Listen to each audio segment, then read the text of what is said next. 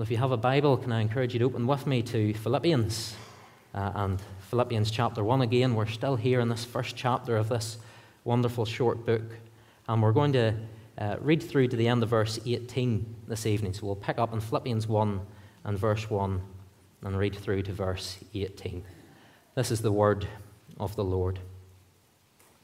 Paul and Timothy, servants of Christ Jesus, to all the saints in Christ Jesus who are at Philippi, with the overseers and the deacons, grace to you and peace from God our Father and the Lord Jesus Christ.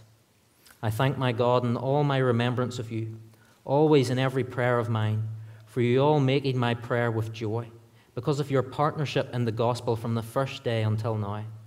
And I am sure of this that he who began a good work in you will bring it to completion at the day of Jesus Christ.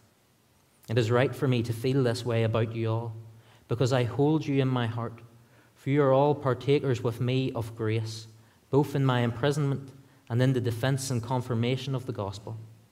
For God is my witness, how I yearn for you all with the affection of Christ Jesus. And it is my prayer that your love may abound more and more with knowledge and all discernment so that you may approve what is excellent, and so be pure and blameless for the day of Christ, filled with the fruit of righteousness that comes through Jesus Christ, to the glory and praise of God. I want you to know, brothers, that what has happened to me has really served to advance the gospel, so that it has become known throughout the whole imperial guard, and to all the rest that my imprisonment is for Christ. And most of the brothers, having become confident in the Lord by my imprisonment, are much more bold to speak the word without fear. Some indeed preach Christ from envy and rivalry, but others from goodwill. The latter do it out of love, knowing that I am put here for the defense of the gospel. The former proclaim Christ out of selfish ambition, not sincerely, but thinking to afflict me in my imprisonment. What then? Only that in every way, whether in pretense or in truth, Christ is proclaimed, and in that I rejoice. Amen. And we thank God for his word to us this evening. This evening we are in uh, Philippians, Philippians chapter 1, and we're really focusing on verses 12 through to 18 this evening. Um, I have a, a, sore throat, and so if I feel more manly or sound more manly than normal, that's, um, that's the reason. No other reason. Uh, let's pray and ask for God's help. Father, we thank you that you are a God who speaks, that you're a God who calls and you call effectively, bringing us to life. Father, might tonight be a night when you would do that. And for those of us who you've already called to life, might we be obedient as we continue to hear your call, as you show us how you want us to live as your people. So, Father, give us hearts with a great desire uh, to, to become more and more Christ like, we pray. In Jesus' name, amen. When I was 17, I headed off on a mission trip to Dungloe uh, in Donegal. And uh, the mission trip uh, was, uh, well, it was supposed to coincide with the Mary of Dungloe Musical Festival. I mean, I said it was supposed to, it really did uh, coincide with it. And um, so we headed off to the, the Mary of Dungloe Irish Music Festival. And the plan was that there was a group of us who were musicians, and the musicians were going to play some uh, praise songs on the street, uh, and then a few of the rest of us would also then engage in conversations with people as we sought to, to share the gospel. Uh, and we had a number of CDs with us, CDs which we had recorded some uh, praise songs together uh, on. And then there was a, a, gospel message that was shared that we could uh, give out and people could, um, could enjoy that and listen to it. Uh, and we pray that God might use it. And day one went pretty well. It was a, it was a good day by all accounts. Um, we, we sang our hearts out. Um, I had the djembe drum and it was blasting. It was re- really good. It was good fun. And we had some really good conversations people were really open uh, to hearing the gospel and, and, asking questions as to what it was that we were doing there uh, on the streets. Day one went pretty well. Then there was day two. Day two, we arrived at uh, basically exactly the same place as where we were, but things were noticeably different. There was a different vibe in the air. You just got the sense something has happened since yesterday. There was um, some speakers on the street, uh, and they kind of played at low level. Um, low level, just had music on the street. But this day, it was no longer low level, it had been cranked way up. And so I distinctly remember Bob the Builder blasting out behind me, and it was, it was quite distracting, I'll not lie. It was hard not to get into the groove of Bob the Builder when you're supposed to be playing something else. And we got chatting to some of the people that we got chatting to the day before, and uh, they told us that uh, at the chapel that the night before, they had been warned not to listen to what these people on the street were talking about, discouraged from listening to the message that we had to share. That was one of those times when you kind of felt a, a real sense of opposition to the gospel, opposition to the good news about Jesus. And yet, God had a strange way of working. We're going to come back to that a wee bit later. Paul, here in this section in, in Philippians, was definitely feeling the effects of gospel opposition, wasn't he? And much more than a cold shoulder or a, a turning up of the, the background street music, Paul finds himself in prison, doesn't he? And he finds himself in prison as a result of his faith in Christ. We see that at the end of verse 13, don't we? My imprisonment is for Christ. That is why he is in prison. He is in prison for Christ. And yet, as Paul writes to this church, he wants him to know that actually the opposition to Christ and the gospel, in a strange way, in a strange way, had actually led to further advancement of the gospel. It's wonderful, actually. And you might think, well, how could this actually be?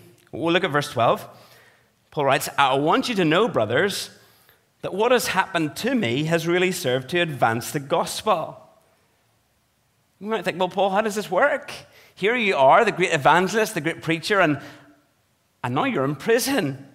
You're, you're the, the apostle, you're the, the church planter, and now you're in prison. Now, surely now that the chains are on, that, that means that you're no longer being as effective in sharing the gospel. Surely now that the, chain, the chains are on, those who had arrested him thought that that would mean that the gospel wouldn't be able to be shared quite as effectively. And yet, Paul's testimony is something quite different. He says that what has happened to him, his being placed in prison, has actually brought about an advancement to the gospel. An advancement to the gospel. And look at how it's come about. As a result of Paul being in prison, he says that, um, that the reason for his uh, uh imprisonment is now known throughout all of the imperial guard. Apparently, uh, in Rome at that point, there was about 9,000 guards. 9,000 guards. And so many think, well, surely Paul must be exaggerating at this point. How could they, how could they all hear of his reason for being in prison? You just think about it for a moment. Here's Paul, he's under arrest, he has a guard assigned to him. Uh, Paul is going to have lots and lots of time to be able to talk to the guard, and uh, they're going to be able to uh, hear the reason as to why he is in prison. They would have witnessed his joy. They would have watched on how others would come and take care of him. And surely they listened on to the conversations which he would no doubt be having with them, saturated with talk of Christ. And if each of these soldiers was then to go back to their own division, surely they would share what they hear. And this is a message that would pass on and go from one soldier to the next soldier. Why? Because, well, this wasn't the typical story, was it? I mean, there's lots of people in prison, but their stories aren't like this. And so, surely this is a message that's going to pass around from, uh, uh, from uh, soldier to soldier. And so the gospel was advancing, wasn't it? The gospel was advancing, even though it's perhaps not how you might plan. If you were thinking, right, let's think of a good outreach project. How will we seek, seek to get the, the gospel out? This is probably not the way you'd plan, and yet, this is how God goes about it, isn't it? Verse 13 so that it has become known throughout the whole imperial guard and to all the rest that my imprisonment is for Christ. Now, you have to wonder, don't you? Who are all the rest?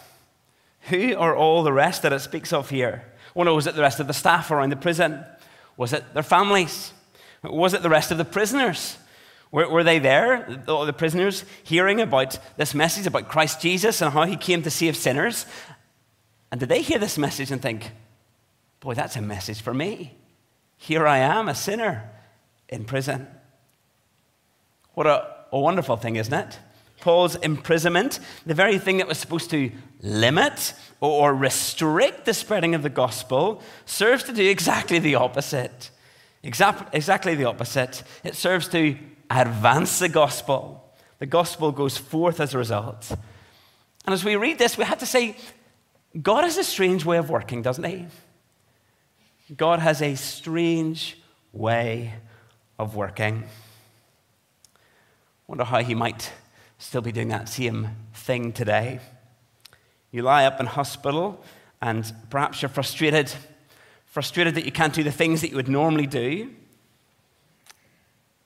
Well, I wonder have you thought about how God might use you in hospital to advance the gospel to the, the staff in the hospital, to the patients that lie either side of you? Whoever finds themselves just who happens to be there, the all the rest. How might God advance the gospel to them through you being in hospital? Or, or, what about at home? Sometimes we read stories of missionaries heading off to China or Africa or, or Russia. Perhaps, perhaps you're at home all the time. Perhaps you're, you're a stay at home mum and you're looking after children. You think, well, what you're doing looks so unimpressive in comparison to those who have, you know, jet set it across the world to share the gospel. And yet, as you're there discipling your children, hour after hour, shaping how they view things and see things, and seeking to point them to the gospel over and over and over again. You get a wonderful opportunity to pass on the faith, don't you? What about the fall that limits your ability to get out of the house? And so you lie up with your leg in cast, like John did earlier in the year. and you might think to yourself, why? Why, why would this be the case? Why does God bring this about? Surely it looks like this hinders the advance of the gospel rather than advancing it. And yet, carers come into your home every day and they see the verses of Scripture up on your wall. They see the Bible that's worn out, that sits in the chair that you sit in. And they ask questions What is it that you hope in? And your neighbours watch on as members from the congregational pastoral care team come around day after day after day, dropping off more and more meals. And they look on and they think, I'd like to be part of a family like that, that really does care and love for those who are in it. You see, God has a, a marvelous way of working, doesn't He? God has a marvelous way of working. He can take situations, and to us, they look like the situations that would restrict the gospel, that would stop the gospel from going out, and He, he turns it on its head and He uses it to send the gospel out far and wide. And so we can trust that God knows what He's at, God knows what He's doing. God works in somewhat strange ways, doesn't He? And yet, notice the second way that Paul, being in prison, has advanced the gospel. We see it in verse 14. Most of the brothers, having become confident in the Lord by my imprisonment, are much more bold to speak the word without fear. again, it's strange, isn't it? I mean, we might think the opposite. We might think, well, surely if, if Paul's been arrested for his faith, we might think that other believers, as, as they watch on, they would be thinking, okay, it's risky to talk about my faith. tell you what, let's just lie low for a little bit of time. Let's, um, let's not put our head above the, the parapet. Let's just, you know, stay low. We don't want to be in the, the prison cell next to Paul, do we? Definitely not.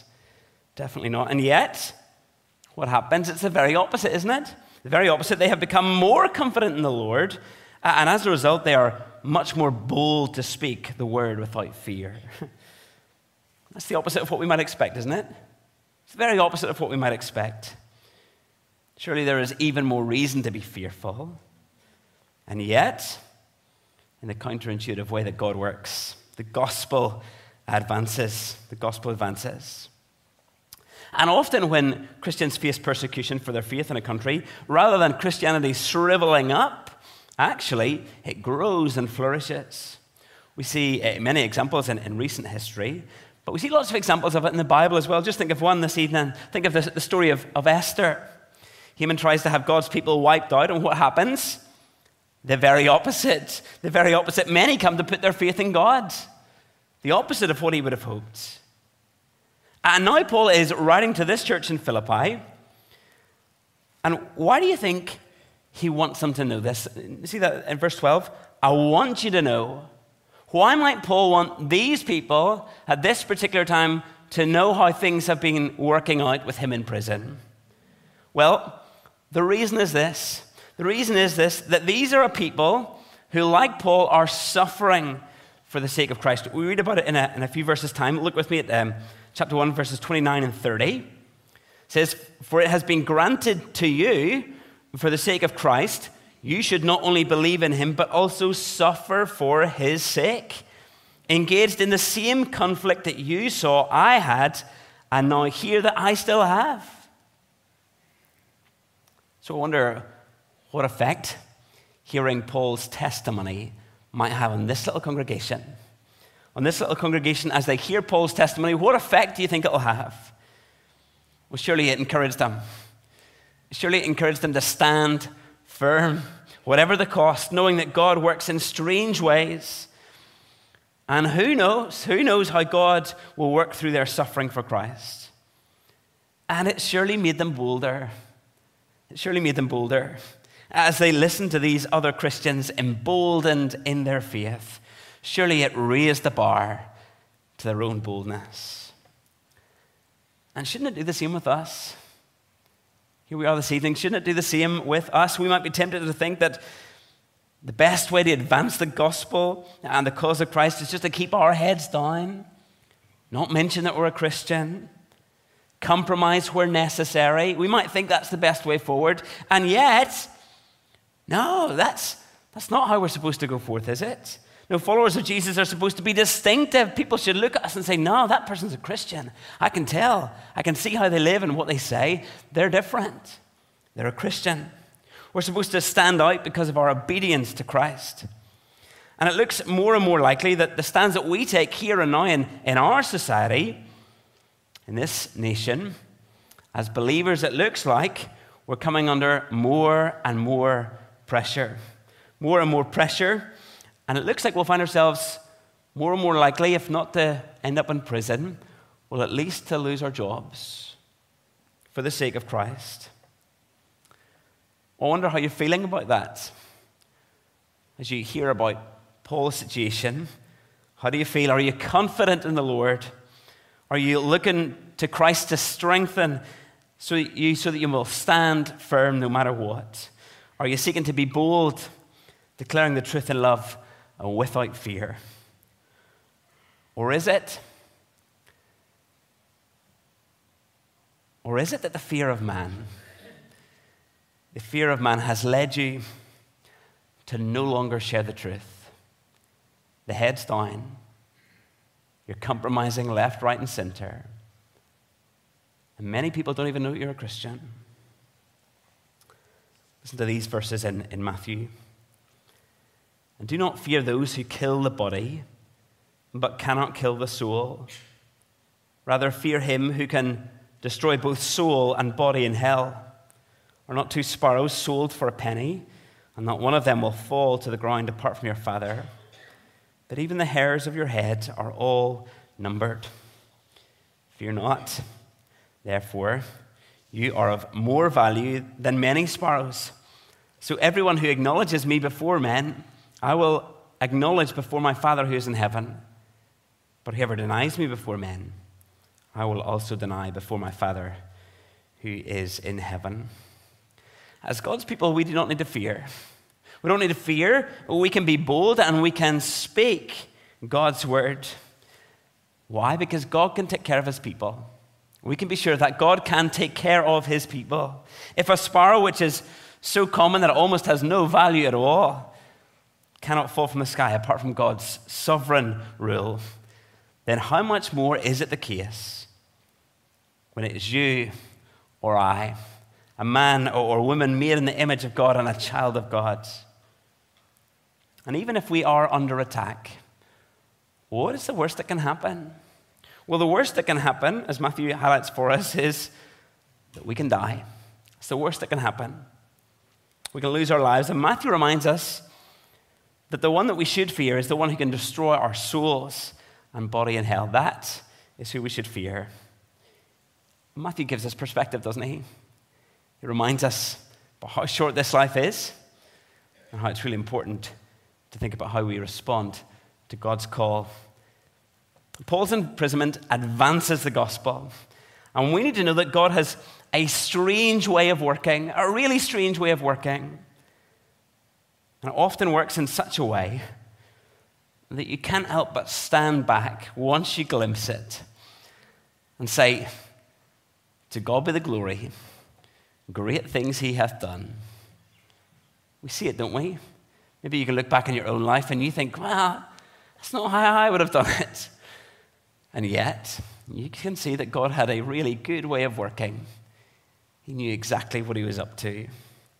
And you can say, To God be the glory, great things he hath done. Who would have thought that a little baby born in Bethlehem in a cattle shed, who would grow up and be crucified on the cross and, and die on a cross and be buried, would change the course of history? That he would be the savior of the world. I mean, that's a strange way that God has of working, isn't it? And we see God's strange way of working again in verses 15 through to 18. Uh, look at what Paul says.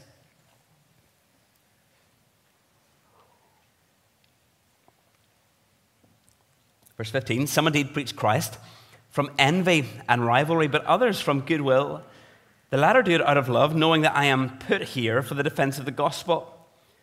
The former proclaim Christ out of selfish ambition not sincerely, but thinking to afflict me in my imprisonment. Whenever we come to listen to a preacher, well, if we're discerning and we listen to them, we'll be able to tell is what they say really what the text says? Do you remember that passage that they read out? Was the message that they were preaching really the message of the passage? Or was it something completely different?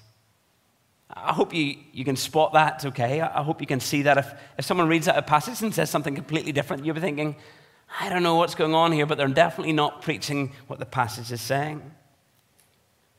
Maybe you find yourself uh, on the way home from church on a Sunday morning or Sunday evening and, and you're reflecting on what's been preached. And maybe you're saying, Was that what the passage was saying? Hopefully, you're saying, Yes, that absolutely was what the passage was saying. Maybe you're thinking, did they point me to Christ? Was it faithful to the text? And, and certainly our prayer is that that would be the case. And yet, there's something that there's something that as you sit down there, you don't know. And here's the thing that you don't know. You know what the, preacher looks like, you know what the preacher dresses like, you know what the preacher sounds like, even more manly than normal, yes? And yet, you don't really know what's going on in their heart. You don't really know what their motives are. You can't take the words that he preaches and, and put them through a, a sieve and, and be left with a revelation of, of the motive of their heart and why they preached it in the first place. It can be a, a hard thing, isn't it? Not knowing the motives of someone's hearts. And yet, God knows a man's heart. God knows a woman's heart. God can see clearly all that's going on in the heart. And our hearts are complex places, aren't they? Because if we're honest, sometimes we think about our own heart and we think, I'm not even sure what my motives are. We struggle to, to flesh them out, don't we? What's really going on in my heart? And so the idea of having pure and faultless motives, well, that's something that we don't know this set of Christ's return, isn't it? But in this case, Paul knows the motivation of the hearts, doesn't he? He knows the motivations of the hearts of those who are preaching. Uh, in some sense, at least, God must have given him revelation of that to see, to spot it, discernment. And he says they're preaching out of envy and out of rivalry. And it's not that they're, they're preaching some sort of distortion of the gospel. No, it says they preach Christ. What they were saying was faithful to the text, you might say. They were preaching Christ, but they were doing so with wrong motives. It seems that they are preaching with selfish ambition. Isn't that what Paul says? And you can kind of imagine the scene as to how this might come about. Some ministers in the area, you know, Paul moves in, he, Paul starts preaching. Everyone's talking about Paul's preaching. And the preacher who's there thinks, ah, I'd love people to be talking about my preaching. Wouldn't that be nice? And so now Paul finds himself chained up, and they, they think, well, there's an opportunity. Paul's not getting the limelight these days, so maybe I'll move in. Maybe I'll get some of that limelight. People might start talking about my preaching as a result.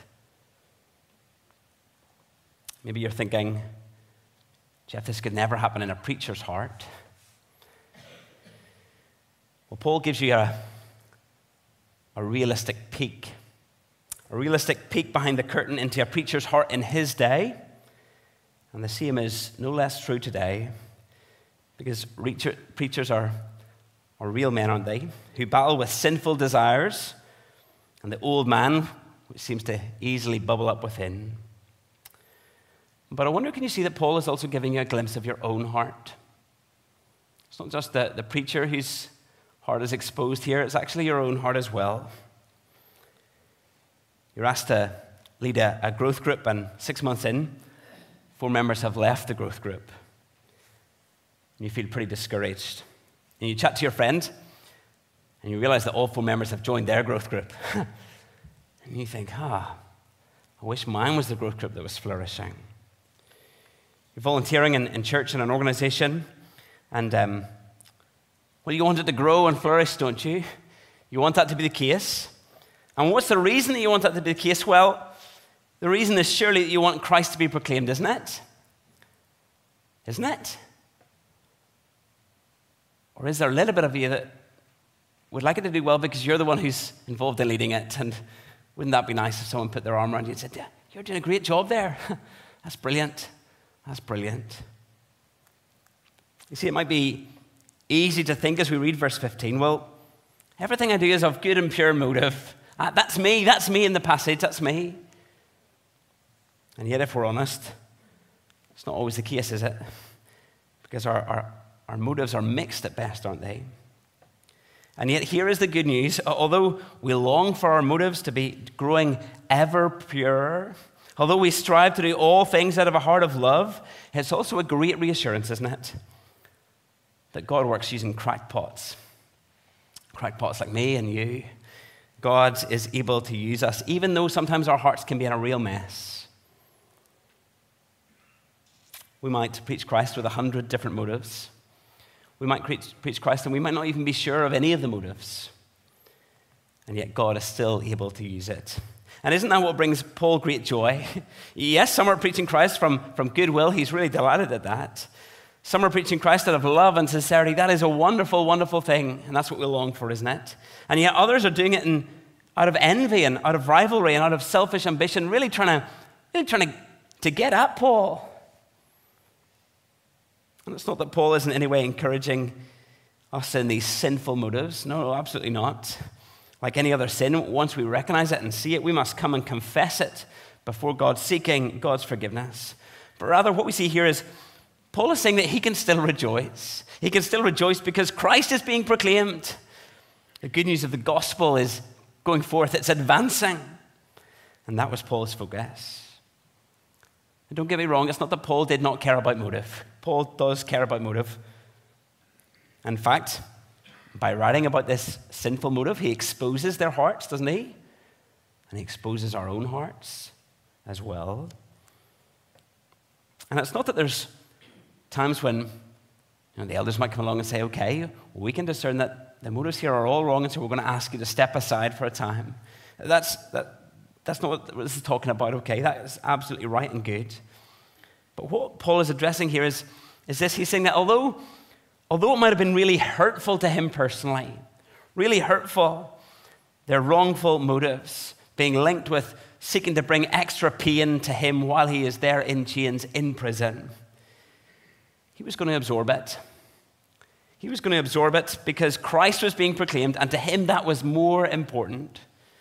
Joy was still his lot. He, he didn't let this envy and rivalry that, that these other people had consume him to the point where he could not see that the joyful aspect of God's, God's good word going forth, the gospel advancing. He was able to keep the main thing the main thing, wasn't he? Christ is being proclaimed, and for that reason, he was able to rejoice. And, and we listen to Paul and we say, well, God works in strange ways, doesn't he? Here's people preaching Christ. Yes, they're preaching Christ faithfully, but from all sorts of wrong, sinful motives, and yet God still uses it. God still uses it. And we thank God that despite the chains that seem to limit the gospel, the gospel was advancing. Christ is proclaimed, and his church is being built. I started by telling you about the, the trip to Dungloe, to the Mary of Dungloe Music Festival, that Irish music festival in the summer, and how there was opposition to the message of the gospel being shared. And we, we found ourselves competing with Bob the Builder, which is no easy task. I, I, I told you that already. and yet, like Paul's imprisonment, I think that the reaction from the others on the mission team was that they were, they were emboldened by it. As I watched on, that's what I saw. I, I saw a group of, of young men and women being emboldened to be even more bold in sharing the gospel as they went forth. I remember the, the team leader going and um, seeking out and, and talking to the organizer of the music festival. And um, he was really bold. He said, How do you go about getting on the main stage? You know, one of those kind of bold conversations that you do when you're young. And um, well, he was assured that we ask you to be on the stage. That's how, kind of how it works. And that this is all planned. You know, the schedule's all laid out. And so there was no more space. And yet the remarkable thing was at the end of the week, he came and, and sought out the team leader and he said, Do you know, we've been chatting as a committee and we've been really impressed that you've stayed the, the week. We've actually really appreciated you being here providing some live music on the street every day. And there's a 15 minute window and we're going to give it to you. 15 minute window. So, there at this music festival was this young group of Christians who were being given free rein to share the gospel, to be able to sing praise to Jesus on the main stage at an Irish music festival, which doesn't happen all the time. And the team were absolutely delighted. Most of the team were absolutely delighted. I was terrified because um, the person who was really good at the drums had to leave early, and, and um, I'd certainly never played anything like this before in my life. And yet, the gospel went forth, didn't it? The good news about Jesus reached uh, thousands and thousands and thousands of ears that were there listening. What seemed to be a, a curtailing of the gospel, a restricting of the gospel, had in a bizarre way flipped and, and found itself being one of, the, one of the ways that had brought about this boldness, where the team leader had went and asked, and, and then the, the door had been opened up. And so for 15 minutes at a music festival, people heard about Jesus. Isn't that just like isn't it typical about how God works? God takes things that we think, no, he wouldn't do it this way. And he flips it on its head. And he reminds us that it's not about us, but it's about him. It's not our story, but it's his story. And he is the one who's working all things together for good, for his people. He is the one who is in control. Maybe you're here this evening and you're in a situation and you're thinking, it feels like the gospel is being restricted. It feels like the pressure is on, and you feel like it's getting harder and harder and harder to share the truth. And maybe you're tempted to cry out and say, God, get me out of here. And yet, perhaps, perhaps our prayer should be, God, what is it that you're doing in this moment? Are there opportunities for me to share the gospel that well, like, they don't seem like the normal options. And yet, maybe you're seeking to advance the gospel in a, in a way that only you would do. And to pray that God might give you eyes to see those opportunities so that the, the gospel might go forth, it might advance, and the church might grow and flourish. Let's pray.